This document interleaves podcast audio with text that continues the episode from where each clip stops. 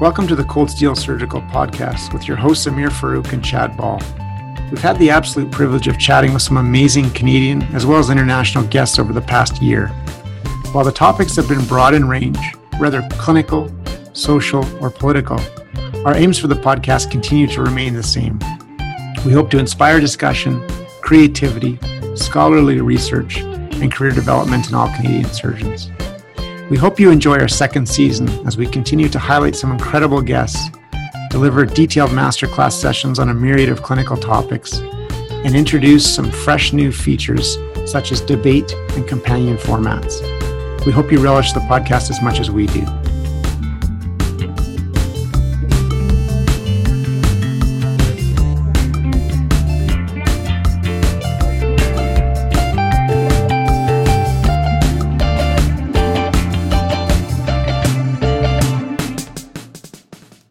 We start off the new year with an episode on a controversial topic social media. In this episode, we were joined by Dr. Sean Langenfeld. Dr. Langenfeld is a colorectal surgeon at the University of Nebraska and has spent a long time doing research and thinking about social media and surgery. We talk about the concept of professionalism on social media, the infamous Med Bikini incident, and online reputation management. Dr. Langenfeld, thank you very much for joining us on Cold Steel today. It's an absolute pleasure and an honor to have you on. Can you start by just telling us a bit about uh, where you grew up and uh, where you did your training? Sure. Uh, well, I grew up in Omaha, Nebraska. Um, I went to college and medical school at St. Louis University in St. Louis. Did my surgical training at the University of Kansas, which is in Wichita, and then went to Houston uh, University of Texas in Houston for my colorectal training. So after 15 years of being away, I sort of ran right back home to Omaha as fast as I could. Please excuse my my ignorance, but is is Omaha where Warren Buffett is? Absolutely, yeah. So yeah. it's uh, he's made a lot of people in this town very wealthy. And wow. so that means there's been a lot of people to fund the arts and and and uh, entertainment and all those types of things and to sort of drive innovation. It's a great town. Why did you end up going into colorectal surgery uh, initially, if, if you can share that with our listeners. Well, I think, you know, like a lot of people, I sort of evolved into it during training. I, at first, I didn't know what I wanted to do. Um, I think the surgeries are very cool. Um, which I'm sure you guys would agree with, you know, as far as the complexity of some of the laparoscopic and robotic things that we do. I think as a specialty and as a community, it's very evidence based. There's not as much surgical dogma as I've seen in some of the other specialties the people I meet have always been fantastic. But you know, I think I knew I wanted to take out cancer for a living. At first, I thought I wanted to do thoracic surgery, and then I felt that it seemed like people were always saying no to the patients in clinic, and you know, I feel like even the world's greatest Whipple surgeon still kind of has a losing record, if that makes sense. You know, even the disease is just too aggressive. But the thing about colon cancer and rectal cancer I liked that the quality of your surgeon, the quality of your surgery dictates whether you live or die. And I kind of liked that control um, over the outcomes, if that makes sense. Well, I'm right on board with you uh, in that front, uh, doing my colorectal fellowship in Vancouver. Dr. Ball might have a thing or two to say about uh, about Whipples, but we we won't go down that uh, particular Come on, we, hole. we cure everybody. What are you guys talking about? Well, I know I think the complexity of those operations is profound, and I actually have a great deal of respect, especially for my own surgical oncology colleagues here in Nebraska, but you just have to have a thick skin because I know you're dealing with you know a very tiny margin, and it's very respectful. But I kind of liked having, I guess, more wins on my belt. But uh, but you're right. You know, it, it, you can make a difference doing about anything in surgery. So it's just my preference. Absolutely. So, Dr. Langenfeld, we really uh, reached out to you to have you come on the podcast mainly uh, to talk about something that I think everybody thinks about, but I don't think anyone has really delved into to the same extent that you have, which is social media and how social media impacts surgeons and, and how so- surgeons sort of interact with social media. So I wanted to just start off by asking you how you got interested in the topic because you, were writing papers and, and doing research on this kind of very very early on in in the sort of the academic interest, uh, sort of the, the the world academic interest in social media in terms of that history. So what what interested you in in the topic of social media? Well, it's a very it's a fascinating uh, thing, very uncontrollable beast, and I think that I did get involved kind of early, which led to a lot of opportunities for me professionally. but the way that it started was I was new in practice and I had a patient, I'd taken out cancer in him and he gave me this, you know, this thank you note and it said, I see from your Facebook page that you have two beautiful daughters. Perhaps you'd like to buy them a book. Here's a gift card to Barnes and Noble. And while it certainly was a noble uh, gesture, I, I was like, how the heck does he know that I have two daughters? My Facebook profile is private. So I went on there with somebody else's account found out sure enough there's two pictures of my daughters on there and I was kind of spooked out by that level of access you know that people had and you know to physicians and and what I thought I identified there was sort of an unintentional overlap between people's personal and professional lives that didn't used to be there before. So I wanted to kind of find out what the general public could see. And then I just wanted to watch this develop over time because you could see, or at least in the beginning, you could really identify some trends to how this was going to become a bigger and bigger player in the way patients and physicians interact. So you you, wrote a series of really uh, I think important papers in sort of social media and and surgery, and two of them I, I think I'd like to focus on uh, were uh, kind of back to back papers that looked at uh, the assessment of social media use by first residents and then you looked at attending surgeons. Can you talk to us about what uh, led you to do those studies and your methods and uh, and and sort of the results you found? Sure. Yeah. So yeah, those are probably the first. Those are first two that I wrote, and they were both when I was an associate PD for our residency, and, and they were presented at the APDS annual meetings as a part of that process. But, um, you know, the purpose of the study kind of stemmed from the same thing I talked about before. I, I wanted to find out how many residents were on Facebook, and then what sort of content was viewable by the general public because at that point it wasn't you know the level of literacy within social media was not as high. People really felt that what they were saying was just being shouted into a small room and really they were you know booming it across the entire internet. And and i wanted to use that to educate residents probably in the form of standardized curricula and just basically show how little privacy they really had and how to avoid common pitfalls. And so basically, once we did that and we found the results of that, we decided to kind of extend that to look at faculty because I I thought otherwise you're kind of pointing the finger and wagging a finger. I wanted to look at our own behavior, if that makes sense. But what we did is, you know, going back, I believe this is about 2013, uh, maybe slightly earlier than that. We went online and we got IRB approval for all these things. This is all publicly available information. There's no snooping around here. We just went to websites and got rosters. We used um, our own Facebook accounts to kind of search these accounts and content and find out only what was viewed by the general public. I didn't really want to know what they were saying behind closed doors, but just kind of what they said that a patient could stumble upon.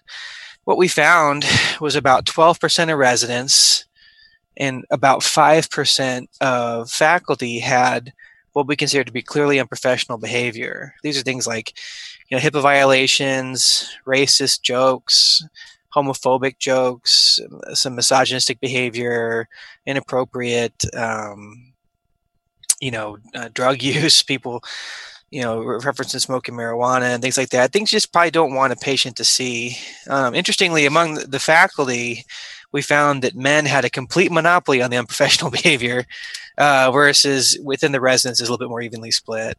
Um, but you know these i use these as kind of talking points for years this those papers kind of sprung me towards talking about the concept of professionalism within social media and it's a very much a gray zone how to define professionalism and so i discussed kind of all these talks inherent subjectivity of that. I know it's kind of a moving target that can harm people you know so all the research and all the talks i gave never really meant to police behavior or tell people what they can or can't do or weaponize professionalism. It's just kind of saying, hey, are you do you know what you're putting out there? Do you appreciate this not truly private?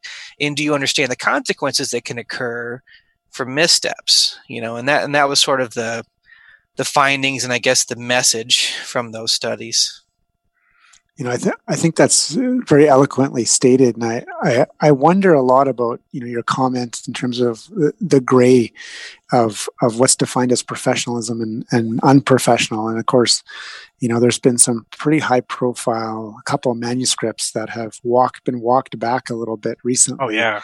With regard, yeah, to, to defining that. And, and we'll, we'll link those to the podcast, uh, um, you know, so everyone can have a look at them. But what, what is your sense of, of professional and unprofessional beyond some of the really obvious low hanging fruit? Like if you, if you walk into the political side of things and you support, I don't know, Joe Biden or Donald Trump, uh, you know, in your most recent election, does that is that become unprofessional, or, or you know, where does that actually land?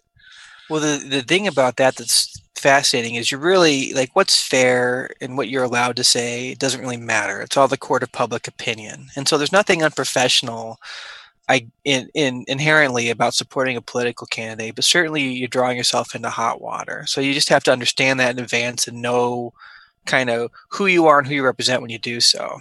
Um, if if that makes sense. So if somebody is hanging their own shingle out, that's fine. But if they're uh, they're representative of the faculty that they work for or the institutions that they work for, they have to realize that if they make comments online, it's not going to say, you know, Sean Langenfeld, blank, blank, blank, did this horrible thing mm-hmm. online. It's going to say Nebraska medicine surgeon did this horrible thing online, you know, and so yeah. my institution is very effective. So, but the papers you talk about those are very important because this I was kind of pulled into this secondarily, but the the concept of it was like hashtag Med Bikini was how it started. That's right. And so I'm I'm happy to talk about this because this is something I, I kind of watched it unfold. And if I and if my whole if my career or at least my social media life wasn't in jeopardy, it would have been fascinating. But I to be honest, it made me very nervous because they had this you know it was a poorly designed study from the Journal of Vascular Surgery assessing unprofessional behavior among fellows. And, and whether it was true or not, because the the reality doesn't matter, it's just perception. But the perception was that they were targeting women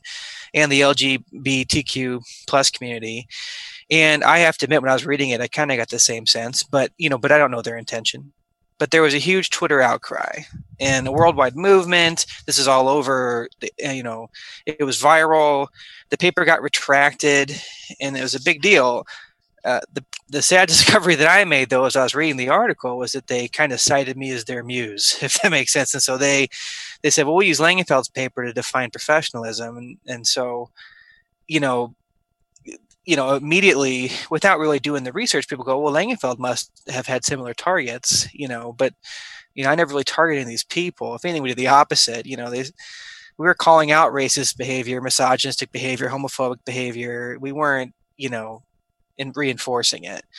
And so, you know, as an example, they'd be like, "Oh, inappropriate Halloween costumes. You're saying I can't wear a bikini for Halloween?" I was like, "No, people were dressed up in blackface uh, as Halloween costumes." You know what I mean? That you know, and there was a lot of content derogatory towards women, uh, misogynistic jokes, and and the other thing is people said, well, you know, they're snooping around people's profiles and creating fake accounts to invade people's privacy. And I have to admit, I, I didn't really agree with the public on that because I don't know how they design their study, but for us, we just you can just use a regular Facebook profile and mm-hmm. type in the name of a person, and if it's available to the general public, there's no privacy there, and there's no invasion of privacy. And especially if you do with the intent to make sure people understand what's viewable. So, I mean, I basically um, I was targeted as a result of that. I don't think people really take the time to research the topic and fact check. You know, they just sort of get angry. And so what I did was I put a statement out online, you know, because I wanted to address this and said, listen, your concerns are valid. All that I ask is that you read my studies, read my studies, and then decide if I'm truly as horrible as you say I am, because the studies really don't represent what you're saying they do. And people are, some people were kind of almost intentionally distorting it to make it fit the narrative, which drove me nuts. And so most people kind of took that and agreed with it know, keeping in mind that, that the studies that I've done, I'm not trying to brag, but you know they've been cited widely. Uh, they've been used as a for as a you know basis for for you know, society guidelines and curricula. So it's not like this new thing that came out this year. They've been around since 2014. You know, but you can't make everybody happy. And I certainly had some people banging the drum for quite some time that I was a horrible person and that my paper should be retracted. And eventually, it just sort of died out, which I think is important for anybody that is catches themselves in a similar dilemma. Mm-hmm. Is, is you have to remember that the attention span of these people when they get really angry and irrational is relatively short. You know what I mean? And so, rather than engage with the people that were kind of ignoring the facts and, and, calling me horrible names and fighting with them. I just sort of said my version and then let it go. And I think that was a better way to handle it, to be honest. Yeah, I, I, I totally agree. You know, Amir and I watching from a distance, it, it seemed like you handled that very elegantly. And I, we, we did wonder what was going on, you know, on, on the inside of your brain because it certainly couldn't have been easy. You know, the, the other question that I that comes to mind out of the gate is is sort of surrounds insight.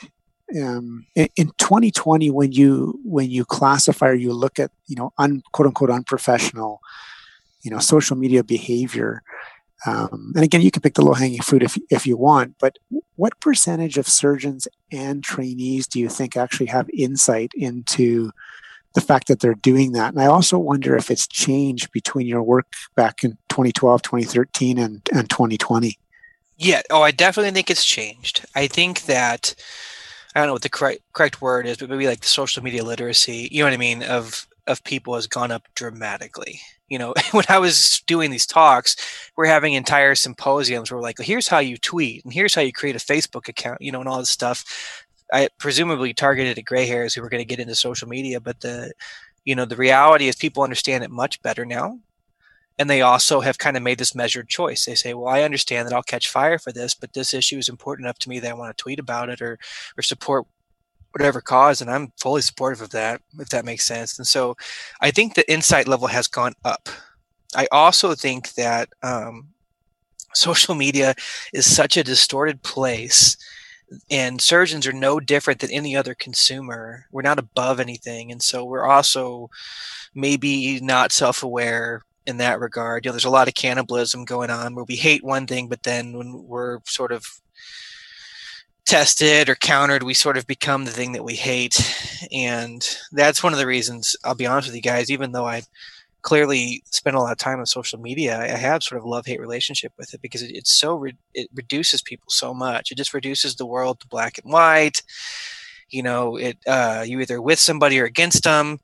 If you have a disagreement, you're a horrible person. It's a really very polarizing environment, this place. And, you know the concept of like you know defining a group by the worst member of the group or defining a person by the worst action that they've ever done rather than by whatever their body of work is over time is a really damaging way to go about life and you know i think that something that we could do and i'm getting a little bit on a soapbox here guys so I apologize you just cut me off but you know with the if we would just start giving each other the benefit of the doubt in social media, it would be a much better place to hang out as professionals and as in our own personal lives. Yeah, as someone who, who uses Twitter a lot, uh, I uh, totally agree with you. And, and it, you know, what, what we're experiencing as physicians, I think, on social media is, is uh, something that uh, is maybe a, a, unique facet, but but part of a larger, I think, discussion about social media that's going on throughout our society and our culture, and um, it, it's it is sobering to think about what it might be doing to the way that we we interact with each other. I wanted to just go back for a second to that whole concept of professionalism. And oh sure. you know yeah sorry. no no no. no no not at all. I mean there's so much there's so much to unpack with you um, and, and to talk with you about. But, one of the things that's always kind of struck me is that you know somehow people feel like um, that that suddenly now is is the first time that people are trying to police or or at least have some sort of insight or self regulation into terms of their public um, perception. But you know, like if you were a surgeon in a small town, no matter what what time period you were from, you know, before Facebook or Twitter or any of these social media platforms, there was a sense, uh, and uh, and correct me if I'm wrong, but my, you know, there I think there still was a sense that like you know, if, if everybody can recognize you at the grocery store, what you do from a public persona perspective does matter. And, and I wonder, do you think that somehow social media is different? I mean, clearly it is different in terms of the reach, but do you think somehow there, there's this sort of this, um, dual, double speak or, or dual think when it comes to thinking about how we regulate our, our uh, professional identities on social media versus you know what people had to do if they were in a small town where everyone knew them um, with their uh, public persona. Well, the thing about that type of environment is it was proportional. You know, you knew your audience, you knew who you would see at the grocery store, who would see you doing whatever you planned to do that day. Um, the problem with the internet is it's very unpredictable. And so, you know, you could go online and say something stupid and nobody knows, right? Uh, let's say you got, you know, 20 followers or something. Or that day, it just turns out that the social media gods were exceptionally hungry. There was nothing else outraging them currently, and they capture that, and then it becomes viral, and the reaction's very disproportionate and unpredictable. And that's just a very different beast than what people dealt with in the past. You know what I mean? A similar concept is, you know, the permanence of it. And so, if you in the old days, if you said something stupid, and, and I think we all three of us have heard our old bosses say some really stupid things. At least when I was in training, I things I would never repeat. You know, maybe it was the era, but the um, the reality is they said it and it was over. And maybe I could recall it, maybe I couldn't. But social media has permanence. You know, you put something out there and it's there forever. And so, let's say in 2012 I said something stupid, and then 2020 I get into a, you know, like a lawsuit. Let's just say I get sued. The first thing the lawyer is going to do is scour social media and they're going to find anything that can incriminate me or make me look like a horrible person or make me look like an alcoholic, you know, and so, you know, a perfect example of that, you know, I, I think about that because when I was in training, I was told you should never really be, you know, pictured. Don't let them take a picture of you holding a beer, is what they used to say for the newspaper or for whatever.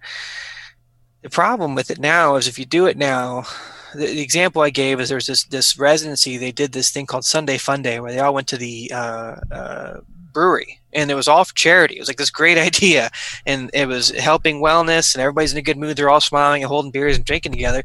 The problem is, we know all those people had surgeries on Monday the next day. If they have a bad outcome, all the stuff is date and time stamped, and so the lawyer will be like, "Well, I see that you know from your Facebook profile you had a few drinks the night before, Dr. Langfeld. How'd you feel that morning?" And, and this is not fantasy. This has happened and been documented on multiple occasions. This is what the lawyers do and reporters do. And so it's just a very different environment because of how unpredictable and how powerful social media is and how quickly things can disseminate. It's just that the rules aren't as clearly understood. And so to me, that is a big difference. But no, you're, you're not wrong. People have always had to manage their, I guess, their, their pro- public profile. Um, if anything, we almost have more control over it now. It's almost like the you know Instagram filters. You can make your life look beautiful online compared to real life by picking and choosing what you share and all these different things. And so, if anything, uh, it's allowing the more manipulative component of our groups to, to to have an edge. But it is very different than it was in the past because of that power. Yeah, I, completely agree, agree with you. But, you know, I, I do want to push back a little bit on the, the idea that we're more socially literate, I, I, or, or social media literate, if, if that's, if I can use your term. Um, because my sense is that more than ever, people sort of justify any, anything that they put out online on social media as sort of like, well, this is, I'm a human being and I, deserve to be treated as such and I'm not perfect. And, you know, I think that was a big thing that kind of came out during that whole, uh, you know, med sure. bikini controversy is that people said, well, you know, I, I should just be treated as a human being at, at, for who I am. I guess, do, do we, should we expect physicians and surgeons to maintain a certain, you know, standard or a certain, uh, level of professionalism more than, than other people. I guess in some ways that's what this question fundamentally kind of gets to. yeah, to. I think I understand what you're saying. I would say, just to answer, you're not incorrect. Like that makes sense to me. Um, I think that there's a lot of positive things that come out of the people that stand up and say that because they're redefining professional. And they're kind of saying, you know, the conventional image of what's professional is not modern and is probably skewed towards, you know, white males. And so redefining professionalism is a good idea right? But I also agree with you that you can't just slap that tag on everything and say you're allowed to act however you want. People still have to be, you know, there's some common sense professionalism that has to exist when you are a public figure. You know, if you are on your own and you've got a shingle out, this is Dr. Langenfeld, and I'm just representing myself and I can do whatever I want and I can be as polarizing as I want, etc. But if I have entered an agreement with a university or I'm, you know, there's an attending surgeon who's agreed to, to mentor me and allow me to see his patients who came to see him, and I'm just constantly making his patients feel uncomfortable, because it's important to me for my self-expression. And i can't think of a great example of what that looks like but you know it could be anything that you think is going to upset you know the, your patient population. And and you say it's about me. You have to accommodate me and you have to make me feel good. Well it's not about you. It's about the patient you know? So for me i, I definitely think the focus should still be on you know patient comfort and and and you know representing your institution well because when you screw up it's not just you going down. There's a lot of collateral damage. And I think that as people mature, they see that. And I think that those messages are not black and white opposite of each other. I think that's the whole point of social media make, makes it sound like if I, I say that, that means I clearly don't want women to wear bikinis or something. And I'm like, no, it's not, it's not the same thing. It, uh, there's nuance to it.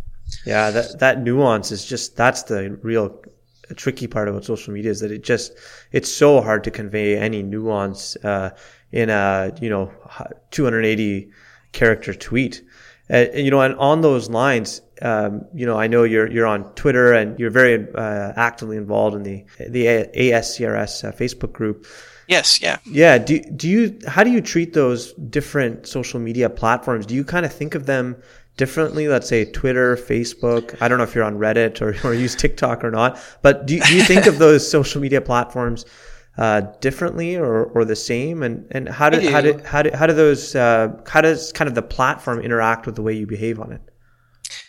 Well, I think it, there's, there's a lot of different, I guess, rules to these platforms that are different from each other, but the reality is privacy is equally unguaranteed or not guaranteed across all of them. So, you know, I think the difference is the audience. And so if you're in a closed Facebook group, and I do moderate and I did create that ASCRS Facebook group, it's great for in depth discussion among like a selected group of professionals with common interests and common skill sets. It's a great place to discuss difficult cases, great place to learn new surgical techniques and learn it from somebody that you trust rather than whoever just happens to have a YouTube account, right?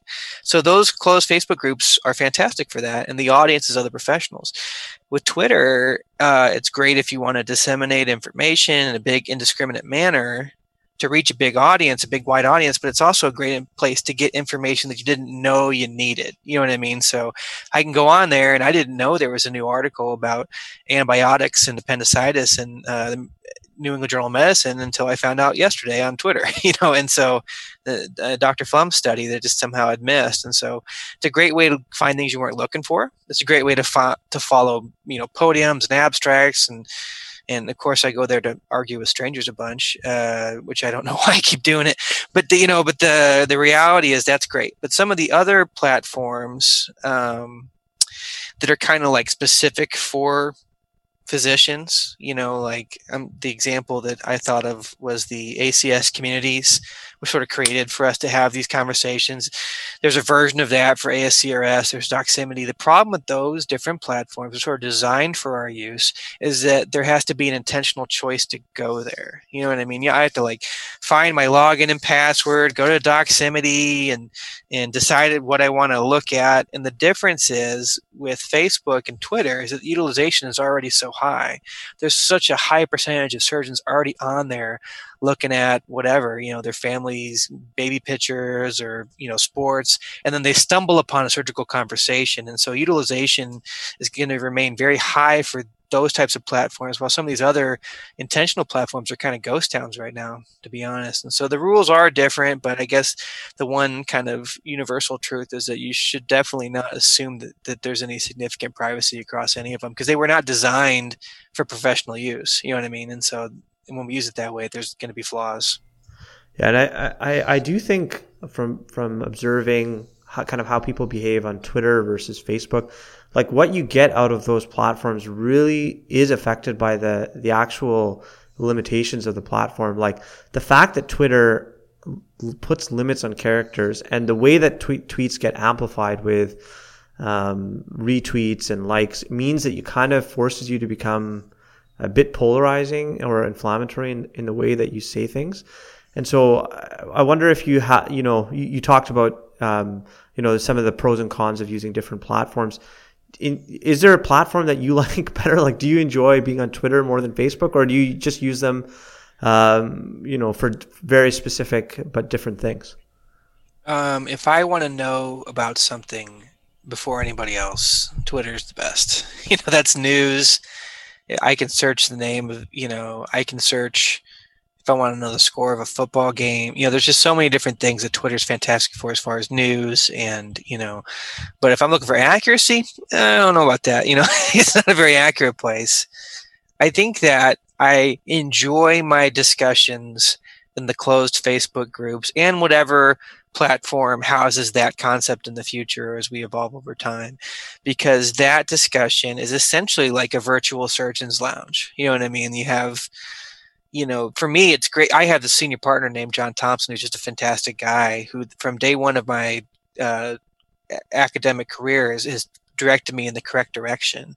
But if somebody's practicing in the middle of nowhere and they're in solo practice they don't have that. So when they have a tough case to be able to bounce it off people that they trust is fantastic. You do that same thing on Twitter. Number one, the risk of a HIPAA violation is up dramatically. Number two, there's some dummy that just gives you the worst advice ever, and he's got you know ten thousand followers. You know, versus if you're in these closed groups, you can really you can really have a nuanced conversation. And so the con- the way I termed it in the past was e mentorship, but I think it's fantastic. I mean, you'll have Eric Weiss or Steve Wexner or Rick Billingham, all these people that are just giants in colorectal surgery, giving advice, real time advice, quick turnaround advice on big cases, and share their experiences, you know, with the younger audience. And so, to me, I I enjoy the closed Facebook groups the most, but Twitter has a completely unique value to me, and I'm still on there every day. I can't help it. But I honestly think social media is an addiction, and I'm clearly addicted, and so uh, you know, I have to give that disclaimer. It's interesting that, that, that you bring up that word, um, you know, addiction, because it, it's uh, it's certainly possible. Hey, like uh, you know, there's a relatively popular recent movie on on Netflix that I'm sure we've all seen. Yes, that that tries to outline that, and it, it was really interesting to me watching that movie. You know, as to the software developers and the platform developers and where they were trying to come from. Like the guy that said, "Well, we wanted to make the world a, a more positive, fun place, so we developed the likes and the dislikes. We didn't mean it in terms of you know how it's evolved and what that really means but you're you're right. I don't know if you have if you have kids or uh, you know, Ameer and I do, and I, I, don't know when the the safe time to introduce this to them is, or how to manage that, or or, or what. But I can tell it's, you it's uh, too early because I yeah. uh, I learned I learned what's too early for them, but I don't know what the correct age is. Yeah, yeah, it's tough, isn't it?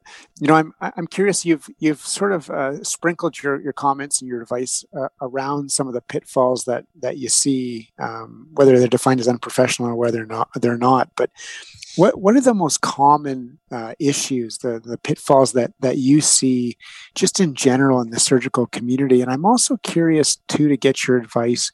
How, how do you um, how do you interact with, or how do you provide advice to maybe one of your colleagues or one of your partners or one of your buds that is in the surgical world that maybe is bordering on on trouble? That's interesting. You know, I guess I almost want to answer the second question first because I, I, know what you mean by that. You know, like you sure. stumble upon a person that you care about doing something that you see as potentially dangerous. You bet. Uh, I see that all the time. And I will admit that I occasionally reach out to people and go, hey, just so you know, that could be interpreted uh, incorrectly. Here's how it would be interpreted. And, you know, maybe you ought to change it or modify it, keeping in mind that once something's out there, it's out there. So you're not, you know what I mean? Um, I am guilty of that, but more from just helping people navigate away from rookie mistakes. It's usually the early, early adopt, you know, the people are learning it. What I'm not in the habit of doing is policing content. You know, I, I don't feel like it's my job to kind of tell them, you can't say this or you should say this, you know. All I want to know, want them to know is like, do you know who can see this? Do you understand how it could be misinterpreted or, or, how it could be interpreted negatively and do you understand what consequences can occur from that? And then if they get that and they still want to do it then i am i don't intervene. Um, but i will say that i do that a decent amount. I, it's hard you know. Sometimes there's like a really great message out there and you read it and you're like, well, you know, that's really powerful and uplifting, but you're clearly violating HIPAA. you know, so you're like, this is a bad idea because you know there's plenty of stories of doctors getting fired for tweeting stuff out and Facebook and stuff out that violates HIPAA. So no, I, I that's a tough uh, tightrope to walk. But as far as the the common pitfalls, there's different categories there. Like some are more the philosophical pitfalls that I, I have to admit I, I get soapboxy on, and then the more like the self damaging ones. And so, you know, I think you know people forget their audience pretty often. So they'll share something personal or humorous. They think they're interacting with like a small friend network similar to Facebook, but in the in the real world, everybody can see it. That's a super common pitfall. And when you do that, you know, you've provided this untarnished access to your personal life and not everybody gets humor. I mean, people on Twitter have the worst sense of humor, like especially sarcasm, which does not translate, you know, so you got to be really careful with that. I think people uh, focus on fairness too much. Uh, they they forget that social media is kind of inherently an unfair place, and that they're the subject of court of public opinion. And things are going to be misinterpreted.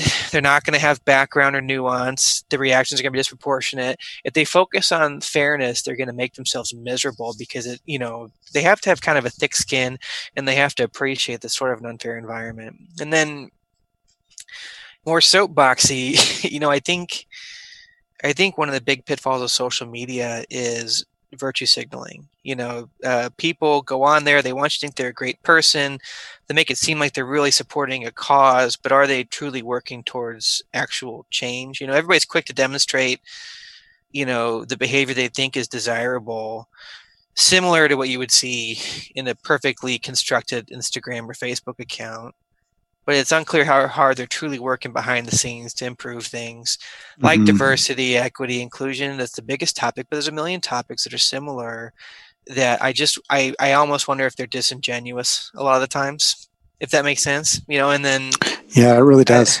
um one thing that I think I think it's important to keep in mind is that we're all kind of subject and and and and at the mercy of this beast. And so another pitfall that I hate is cannibalism. You know, uh, people can be righteous about their agendas, but then they're quick to adopt the same behavior when they become outraged. You know, one example is I even when somebody says something horrible online, I cannot stand it when the way that doctors punish that person is by going and leaving fake negative reviews on doctor rating websites because it's so cannibalistic because we all obsess over our own reviews you know and so um, that type of behavior just drives me nuts. But those are those are common pitfalls. I think a lot of the early stuff, like "Oops, I tweeted something I didn't mean to," that's just not happening anymore. The, with the you know the current literacy being higher than it was, people are all very aware. Like I used to, I used to literally get invited you know, for, for if I got invited to give a rectal cancer talk, I would be shocked. I'm much more likely to be asked to give a talk, you know, for visiting professorship on social media. And I would give them all these shocking examples of people getting in trouble for bad online behavior. And they didn't believe it. Oh, it's just a tweet. What's the big deal? Or it's just a post. But now I think people are because so many celebrities and so many physicians as well have gotten in trouble for bad behavior, I think that that's no longer shocking to people. You know, I think they understand that that's a, something that can happen. Yeah, I think that's a that's a beautiful summary, and it's uh, you know words to live by and words to to, to think about. And I, I think at the end of the day, it takes me back to what you said earlier, which was the concept of benefit of doubt you know that's that's not only a good social media concept it's a good concept in life but by no means are you guaranteed that or even frequently to receive that by the by the greater collective. And i, I think you're right that's important to to keep that filter up because you you know what could come your way.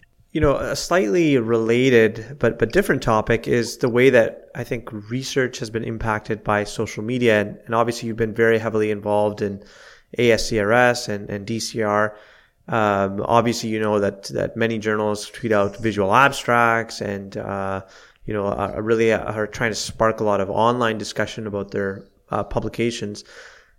How do you think that has changed the way that we consume uh, and understand research?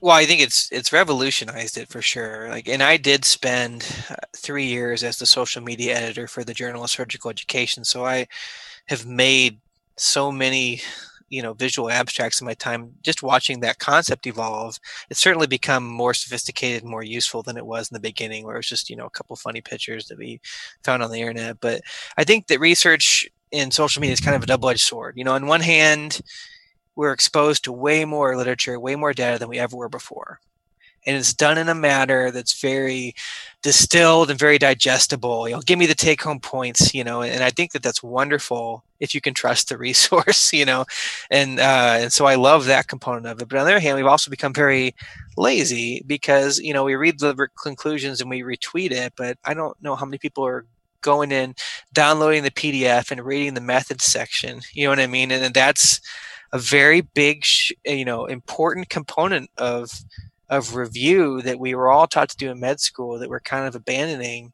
I mean, the perfect example is people will send out the wrong link to an article, just be a mistake, and it'll still get retweeted like 20 times. Like, well, these people are clearly not clicking on the link, you know, because it, you know, uh, but accuracy is no, not guaranteed. There's no peer review, you know.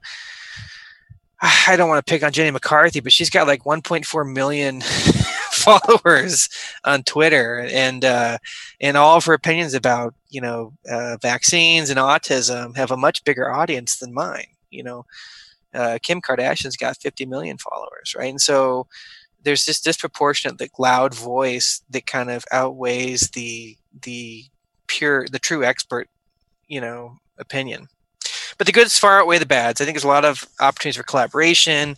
I think that essentially what you described, you know, is a perfect way, you know, because like if I can't pay to fly to San Diego to go to the ASCRS, I can capture it from home now, and that is something I could never do before.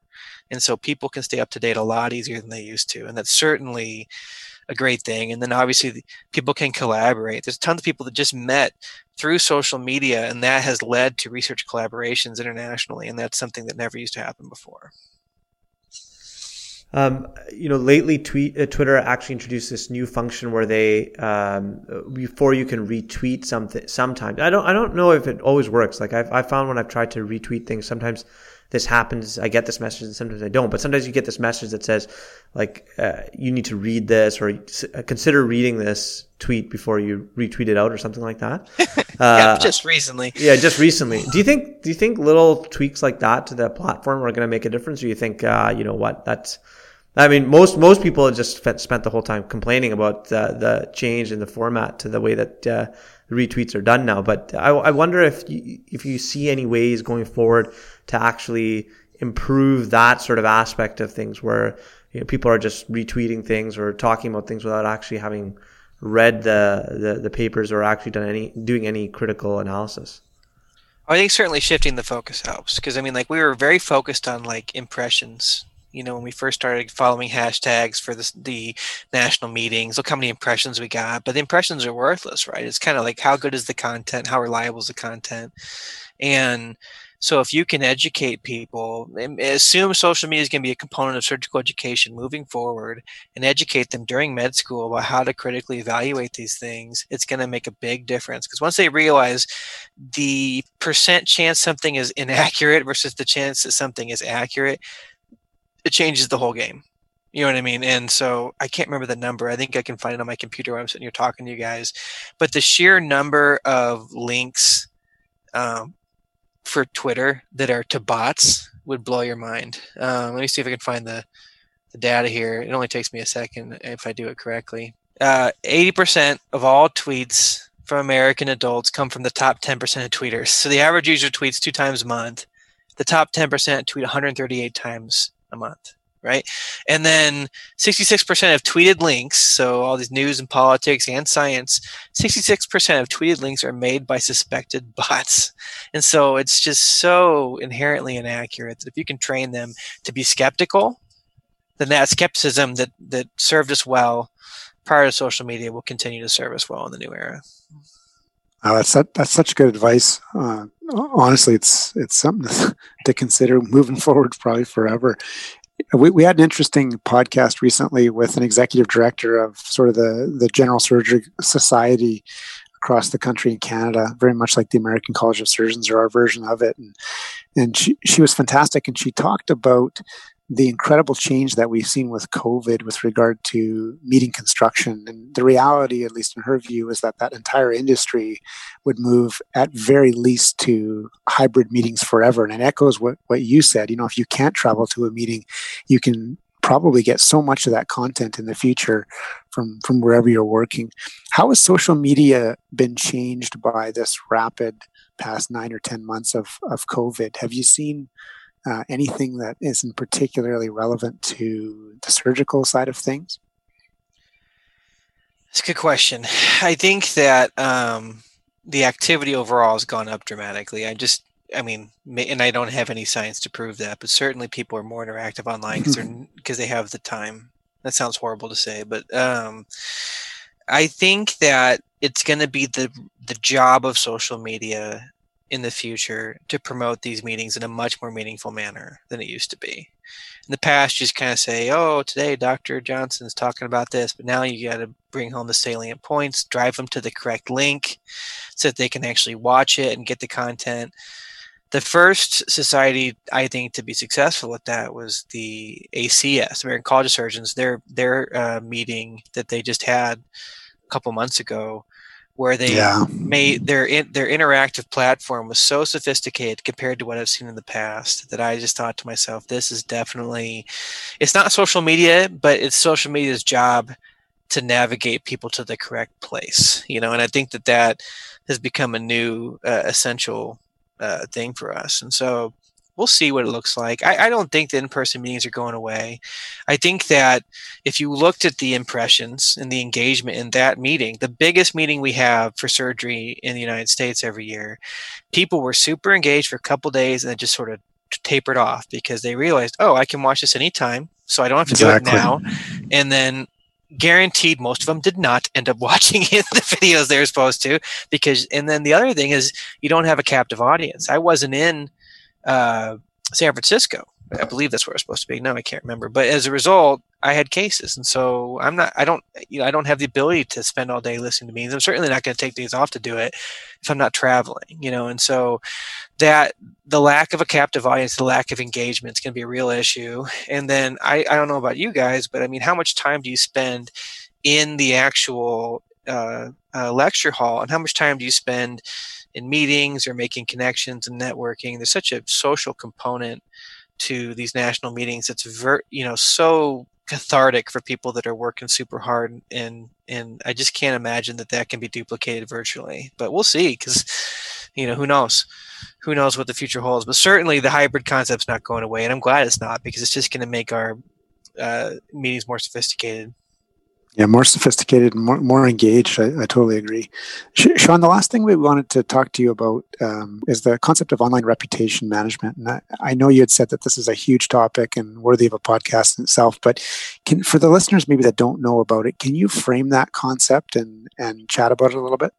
Yeah, no, I can. I um, I think it's super important. So that it was sort of the natural evolution of me looking at this stuff because I, I, I realize social media is great for people to interact with each other, but you know how do patients interact? With doctors and societies and and their hospitals. And so, when I think of online reputation management, I think of basically, you know, patients are going online to search health related topics, and they're googling you, and so we kind of need to know what to see when they get there, and we kind of need to be able to manipulate it to make sure they're getting accurate information because of just how inaccurate you know everything is. And so the first thing you think about is physician rating websites and i can't speak to canada but in the united states there's just an innumerable number of these vitals Healthgrades ratemds.com where patients can go to rate their doctor and rate their experience and the utilization of this is very high for patients. In the old days they got referred by their primary doc to somebody that the, the doc trusted and that's how they found patients but now it's a consumer driven market so they're going online, they're researching the doctor, and that's how they're choosing. And to be honest, it's big business. The problem with these websites is they're very inaccurate.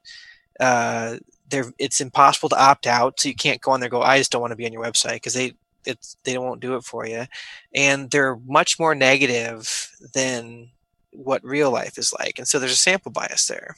And so I think that the reality is for on the reputation management, it's sort of the doctor's obligation to kind of go on there and find out what people can see and how they can drive people in the correct direction. And so, I mean, without diving into much detail, because like I said, it's a big talk, but you know, but you know, Google, you know, old research shows that 91% of people on Google don't go past page one. And 50% don't even go past the first two results on page one. So you don't have to get rid of bad content. You just have to elevate good content. And by doing that, you're sort of driving these third party rating websites and driving negative information further down the search and, and between the patients and, and their Google search. And so what that means, you know, to a practicing surgeon is, you know, talking to website designers for your institution and asking if they have algorithms to make sure that when you Google Sean Langenfeld, that Nebraska Medicine's website is the first thing that pops up.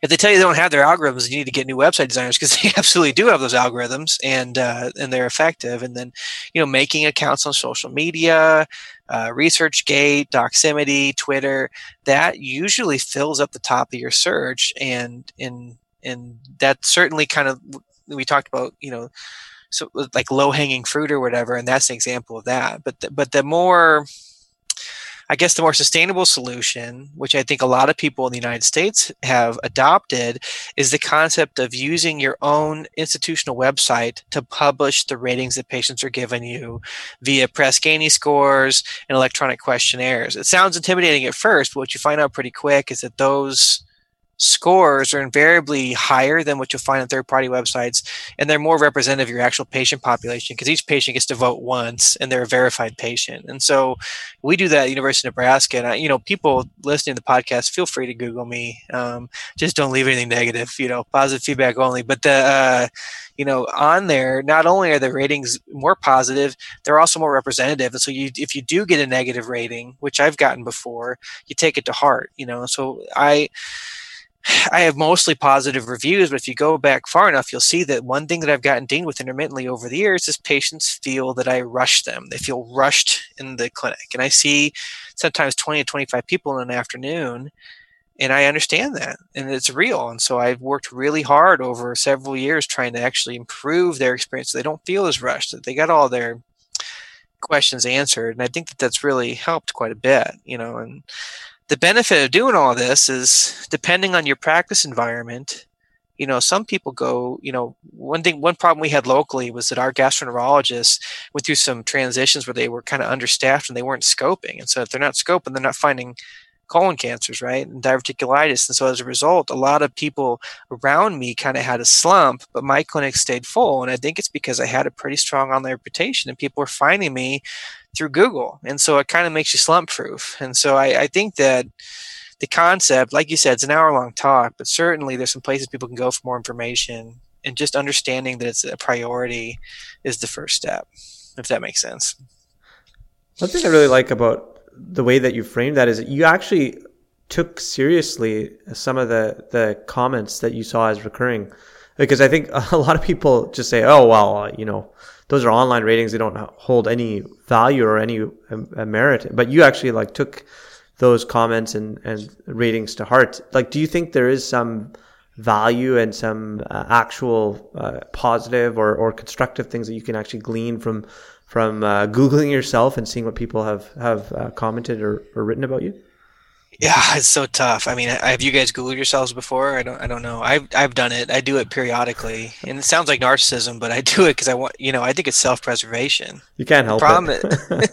but if you Google yourself, especially if you have a relatively unique name, I mean, you have to have thick skin because you're gonna find negative stuff on there. I mean, that's the reality. If you're seeing 40, 50 patients a week, not everybody's happy and they love having this power getting back at you and they can do it a million times. They can leave 10 bad ratings if they want you know but i but yeah there's there's value in it man. I think that you know if the patient had negative experience then you probably have something you could improve upon.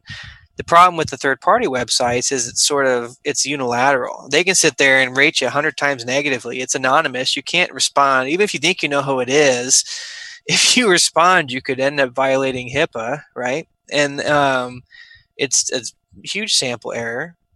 And you know and so i just think that there's so many flaws in that that the flaws far outweigh the rewards. But if you can actually have a trustworthy system for reviews i think that is all about first of all it's about patient experience improving the patient experience and second of all it's about improvement self improvement because you can learn a lot from that.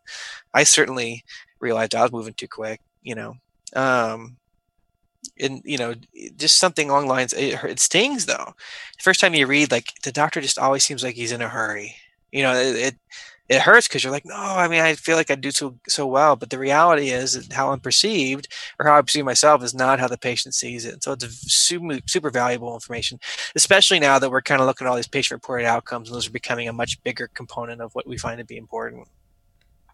Dr. Langenfeld, it's been an absolute pleasure to have you on the, the podcast. And uh, I'm sure Dr. Ball and I could sit and, talk to you and for another hour. There's so many other things that we could we could talk to you about.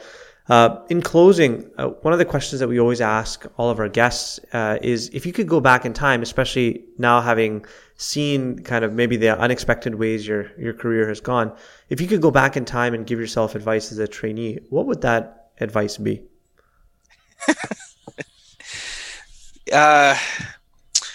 maybe put down the protein shakes because it's all going to turn to fat after your kids are born. I think I would have told myself that. um, so true. I think. I think. I think that one thing that I learned is that there's no shortcuts and that hard work pays off, if that makes sense. And so I think that realizing that everybody around you is talented and everybody around you has gifts and if you really want to separate yourself that the only secret is hard work. I, I, think i figured that out early on but confirmed it over time. And then there was a let's see there's you know quotes. What uh, charles de gaulle and i'm probably misquoting this so i apologize um, if I am, but he basically said like the cemeteries are filled with indispensable men, you know, uh, and certainly that's a dated, uh, sexist way of putting it. But the the point being is like you just think, oh, if I go home, the the, the this place is going to fall apart, you know. And no, I, I can go home and spend some time with my kids, and you know, I'm not that irreplaceable, you know, and and I shouldn't treat the job like it is that. You know what I mean? And uh, and so I think that that was something. I mean, I'm only I'm nine years into practice now, so I'm still very early on in my career, but I'm already regretting some of these. Uh, some of the time I've spent in the office after hours just doing academic work because my my CV looks great, but uh, you know I probably could have spent more time with the kiddos, and uh, thankfully they're still young enough where I can make it up to them. But uh, but the reality is is that it just becomes progressively evident over time that work is not everything.